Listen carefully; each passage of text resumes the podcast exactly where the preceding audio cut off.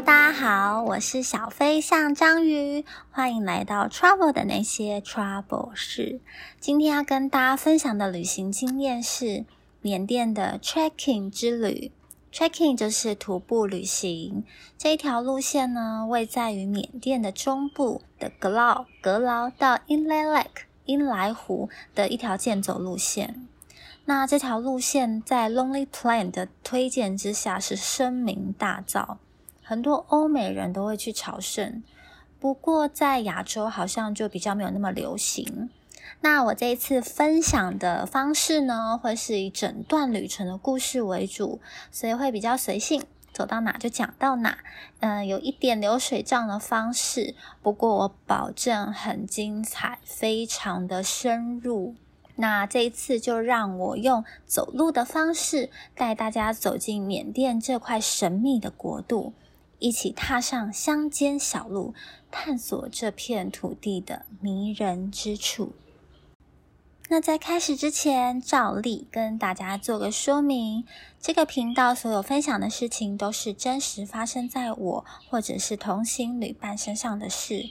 不过，因为嗯这一集真的是大概是三四年前的事情了，所以在细节上可能真的不是那么清楚。然后，如果听过前两集的，应该可以知道，有些地名我甚至都记不起来了。那这一集的资讯有可能已经过时哦。加上我这个频道真的不是要分享旅游资讯，所以如果要截取其中的讯息，或是疫情开放后要到这些地方旅行，请务必要先核实哦。那么，我们就赶紧走进缅甸 trekking 之旅吧。待会见。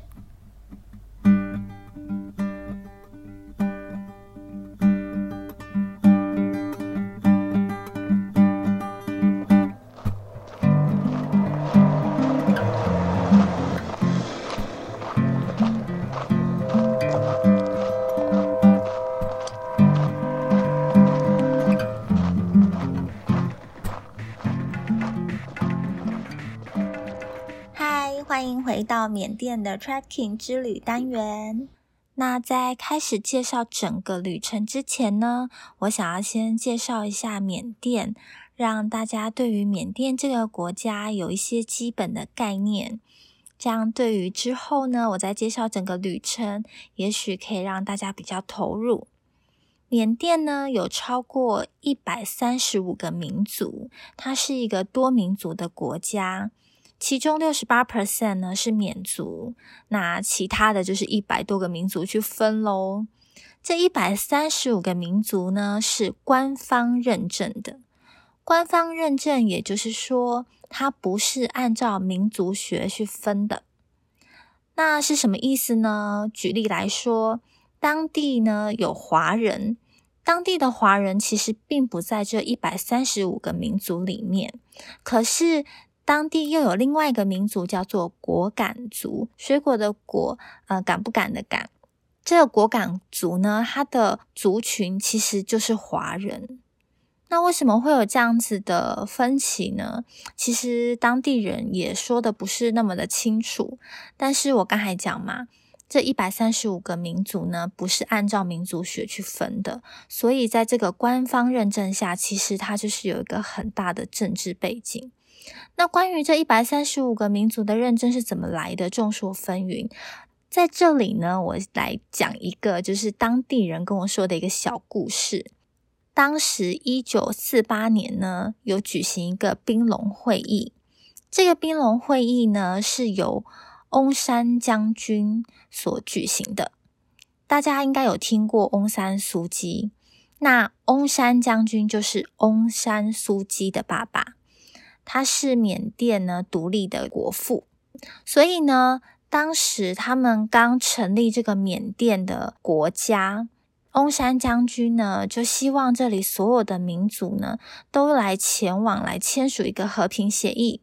为什么呢？因为缅甸当时有非常多的民族，他们都会非常希望自立自主，所以其实有很多的武装行动，也就是内战。当时缅甸才刚独立而已，要让这个国家安定，首先一定要先安内，才有办法攘外。翁山将军这个时候呢，希望召集所有的民族前往来参与兵龙会议，来签这个和平协议，让整个缅甸呢停止内战，他们才有机会壮大。只是这个时候呢，有前往去参与的这个民族呢，大概就是这一百三十五个，其他没有去的就没有算在里面。不过，这个是当地华人跟我讲的，呃，一个乡野传闻啦，所以我也不太确定这个真实性是什么。我自己有查了一些资料，这个资料呢，我是看一本书，叫做《变脸的缅甸》，大家有兴趣可以去看。它里面有提到说，其实这一百三十五个民族的名单是英国殖民政府留下来的。缅甸独立后，一直到了一九八九年，才有法定这些民族流出来。一九八九年，他的一个军政府呢，是由一个叫做奈温的领导人来领导的。这时候，这个呃名单流出来了。其实大家都知道，缅甸不止一百三十五个民族，可是这里呢，又有一个小故事。就是说，奈温呢，他是一个很相信命理运势的人，而且有到迷信的地步。其实整个缅甸的国家呢，他们都是很相信命理啊、占星啊等等之类的。但这个军政府的领导人奈温呢，是非常迷信，他迷信一个数字九。所以大家想一下，一百三十五。一加三加五等于九，所以呢，这边就有一个小小的传说，说奈温就是因为这个九这个数字，迟迟不肯扩张，或者是去整理整个所有民族的清单，才一直流传着这个一百三十五个民族。不过实际上，缅甸整个国家是超过一百三十五个民族的。刚刚讲的是缅甸的民族状况，还有一点小复杂的政治情势。我们回来缅甸的日常生活，其实缅甸的日常生活也是非常的有特色，在衣着上马上可以看得出来。男生他们会穿着一个很像裙子的东西，叫做 longi，那穿在女生身上呢，就叫 tamin。它其实就是一块布绑在下半身，是缅甸的传统服饰。那当地的男生其实有跟我说过，穿着这样子的裙子，在比较炎热的夏天的时候，其实蛮凉爽的。所以其实当地的男生都很喜欢穿啊隆吉这样子的一种衣着。那我们再把目光移到脸上。当地人的脸上都会涂着一种叫做登纳卡的黄色涂料。那这个登纳卡呢？哦，我可能发音不是那么的正确，但是我也不太知道它的中文是什么，所以我就是听当地人怎么讲。但是我的口音可能或者是重音可能不是那么的呃清楚或者是正确。那如果想要纠正我的话，欢迎在底下留言。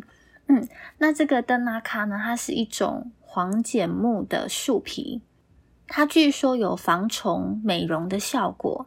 那缅甸蚊虫多嘛，天气又热，所以其实皮肤很容易受到刺激。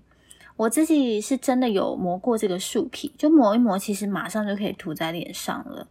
那涂在脸上的感觉就凉凉的，那闻起来其实蛮好闻的，有一种天然的香味。那大家在脸上抹呢，他们都会抹得很有特色，就是会画圆圈，或者是各式各样的图案。总而言之，是一个非常有创意的一种脸上艺术。他做蛮多产品的，对，但是我还是最喜欢天然的啦。所以呢，就是他做了很多产品里面呢，我有买了加工的肥皂。我买了蛮多的，那现在因为没有办法去缅甸，所以我现在就只剩下最后一块，呃，由登拿卡做的肥皂，那用完就没有了。其实真的蛮好洗的，如果大家之后有机会去缅甸，真的可以试试看，它对于皮肤真的我是不知道说到底有没有真的好处啦。不过当地人呢，真的都是把它当成美容圣品，尤其是女人跟小孩，他们都非常喜欢这样子的黄色涂料。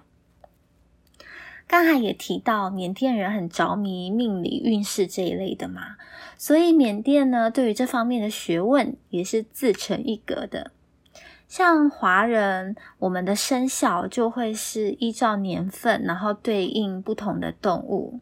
可是，在缅甸呢，他们的生肖是按照星期去算的，也就是说，你是星期几出生的，它就会对应着哪一种动物。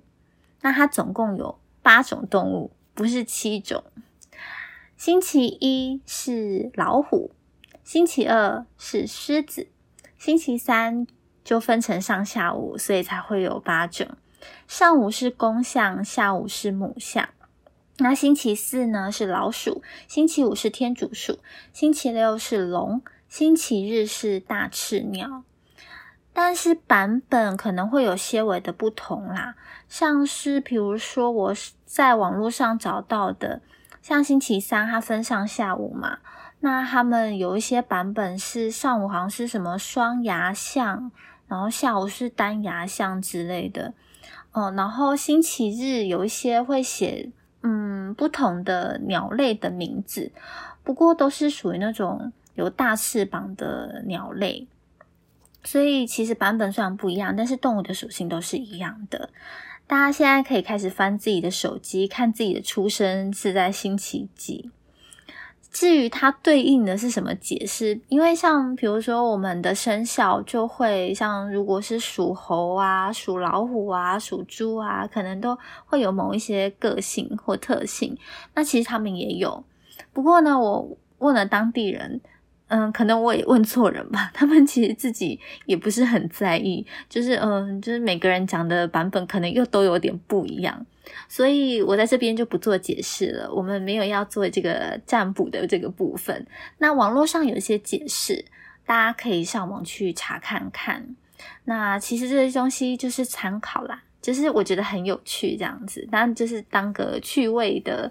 当地的小特色，就大家就是嗯看一看，参考就好。那在缅甸呢，它比较有名的景点，像是仰光的大金寺。大金寺里面呢，它就有供奉非常多的佛像。刚才讲的生肖神就有摆在这里。其实如果是在当地的话，可以三不五时就去浴佛。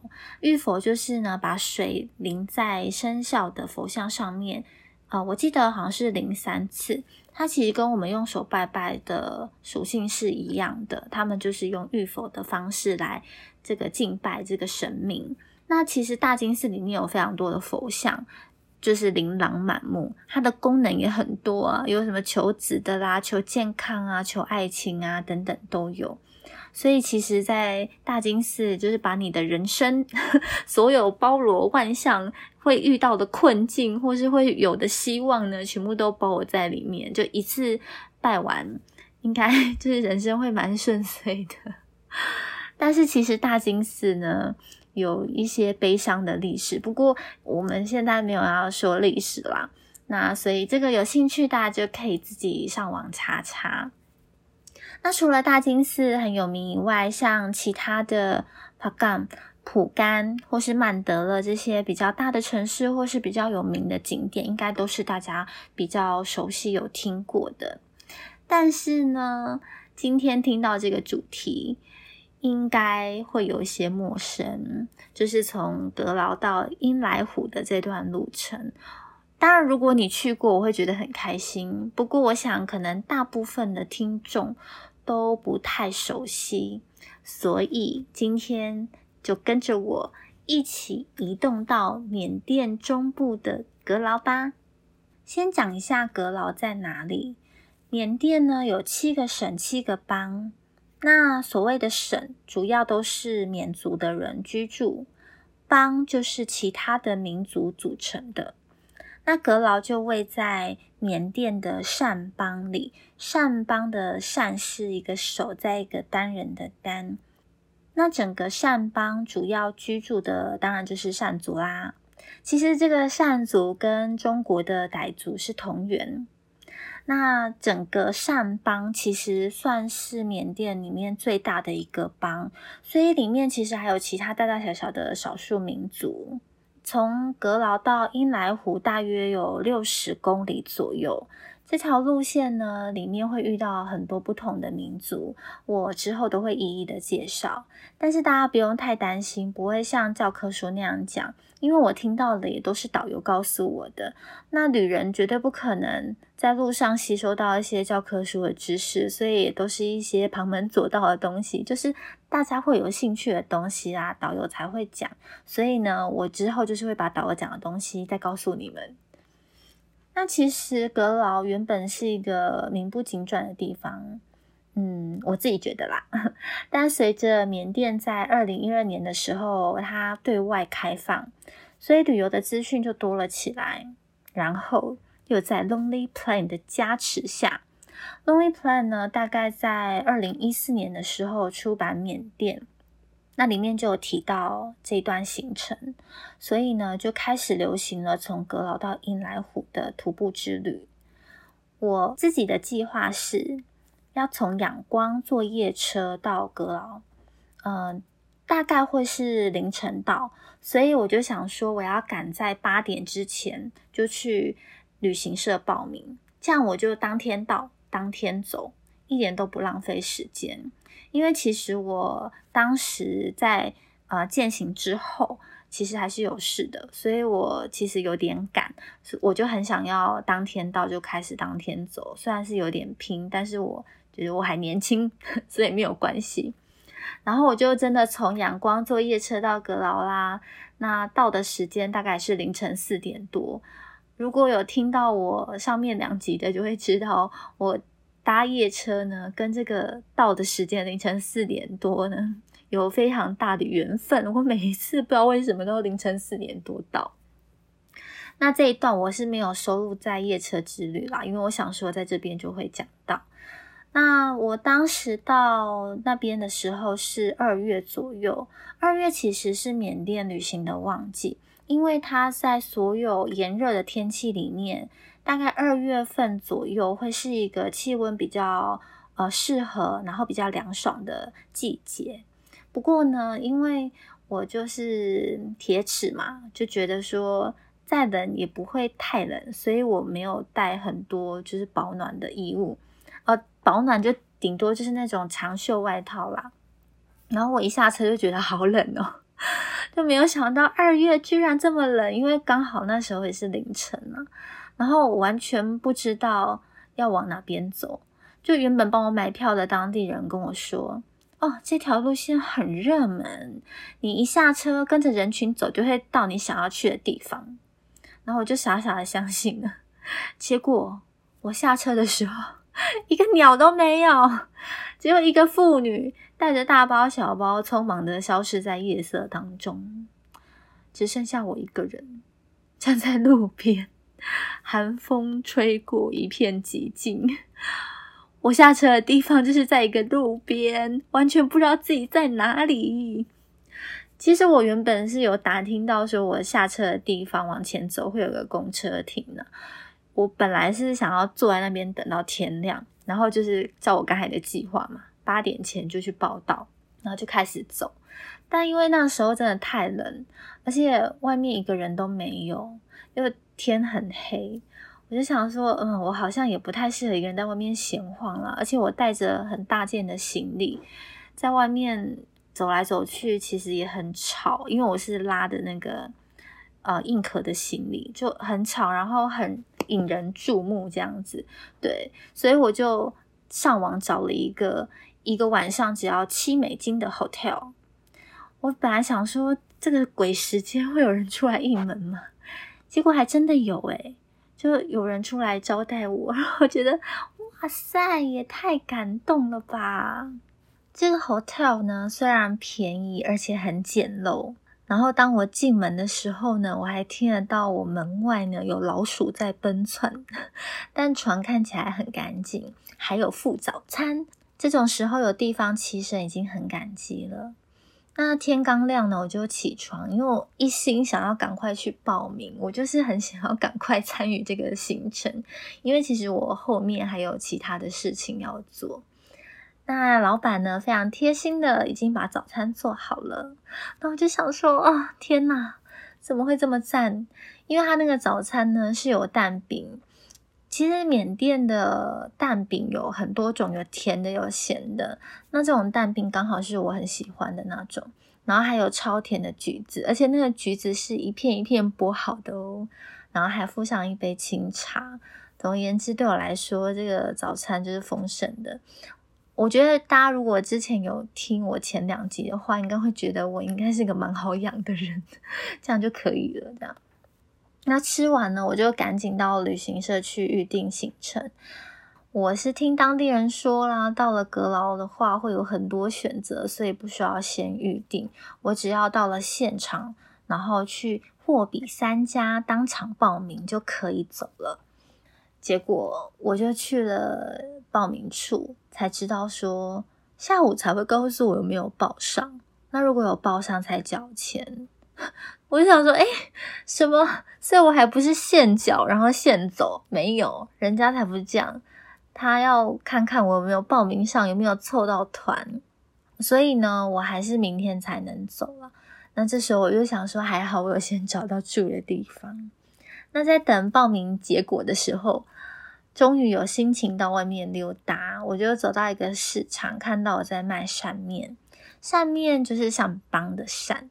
是一种当地的特色料理，它其实就是一种面的料理，普遍的程度大约就是像台湾的阳春面那样，有汤的有干的，然后佐料也不尽相同，连面条可能都不算是同一种的。其实就把它想象成台湾的阳春面，可能大部分都是那样的面条，可是可能有不同的店家，它的面条是不一样的。那我觉得我常常吃到的那种扇面，它那种面条是黄色的，而且特别 Q 弹带劲，佐料也搭配的很好，就是有一种家乡味，可是又很有当地的特色。嗯，我很喜欢扇面，然后他都会附呃一杯茶。那缅甸喝的茶呢，那个茶的清香是真的。蛮温润的感觉，不过我不知道是哪种茶叶。反正我觉得缅甸的东西是蛮好吃的，就是如果有吃习惯的话。总而言之呢，我就是又把自己喂饱了一顿。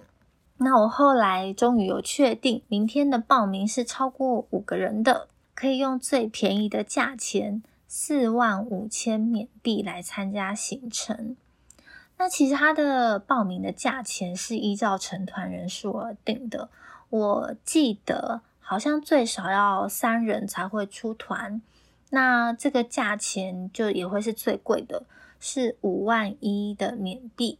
那四个人的话是四万八，那五个人的话就是我现在报的这个价钱，五人还以上就是四万五缅币。在当时的汇率换算成台币，大约是一千一百元左右。我参加的是三天两夜的行程，其实它有两天一夜的行程。两天一夜呢，它会先把你拉车拉到某个地方才开始走，也就是说，你不会从报名处那边开始走，它会先把你呃再到某个地方才开始。那我选的两天三夜的行程，我就是会从报名处开始就开始走起，它会稍微绕一点路，会经过不同的村落，才会到英来湖。那我想说，我既然都来了一趟了，当然就是走好走满喽，所以我就决定参加这个两天三夜的行程。那隔天一早呢才会开始，隔天一大早八点集合，哇！我真的是不去不知道，一去吓一跳。因为昨天在阁楼的路上也没遇到什么人呐，没想到这个报名处挤爆，真的是人山人海耶！而且举目望去，全部都是欧美人，我看不到一个亚洲人。哎，我被闲置在那边，然后我就看着工作人员。在那边忙来忙去的。他们在处理大件行李。啊，其实大家都会有大件行李，不过因为我们在健走嘛，不太可能就是背着那个大件行李或拉着那个行李这样子走六十公里，所以他们会很贴心的呢，先帮你把大件的行李送到英来湖的住所。所以也就是说，在这个徒步之旅之前，就要先安排好自己到英来湖要住在哪里。那他们会按照你给的这个旅馆的地址送去。所以整段路程，我们只要携带随身物品，轻装简行就可以了。终于轮到我被叫出去了。那我到了门口，发现跟我同行的人呢，有四个法国人。那这四个法国人呢，非常强调自己是巴黎人。我不知道大家出门在外的时候有没有遇过一种状况。就是他们介绍自己是哪里人的时候，他们都很喜欢说城市名、城市的名字。呃，我第一个会遇到这样的状况，大部分都是美国人。我觉得美国人非常喜欢在介绍自己的家乡的时候，就是说城市名。他们不会说自己是美国人，他们会说自己是嗯，比如说加州人呐，或者人什么之类的。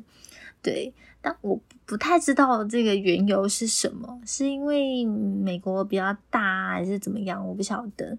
但反正我出门在外很少遇到法国人啦，所以他们很强调自己是巴黎人的时候，我是想说，嗯，好哦，所以他们也不会说自己是法国人就对了。然后另外一个是西班牙人，他住在巴塞隆纳，然后就是我，那导游是当地人，嗯，这是废话。好，他住在一个我们之后会路过的村庄，叫做林听村。这个是拼音，正确的翻译我不知道是什么。那明天会路过他家，好像可以去他家做客。所以我们加上导游，一行七个人，准备就绪就出发啦。然后这一集就先停在这里。下一集呢，才要正式的迈开第一步，走入当地。这一集呢，最主要的还是做一些行前的介绍和整理，算是这一条路线的前情提要吧。那大家有没有听过这条徒步路线呢？或者曾经走过呢？欢迎留言给我哦。那如果对于缅甸的文化或知识有想要补充的，也都欢迎你留言给我，那我们就下集见喽，拜拜。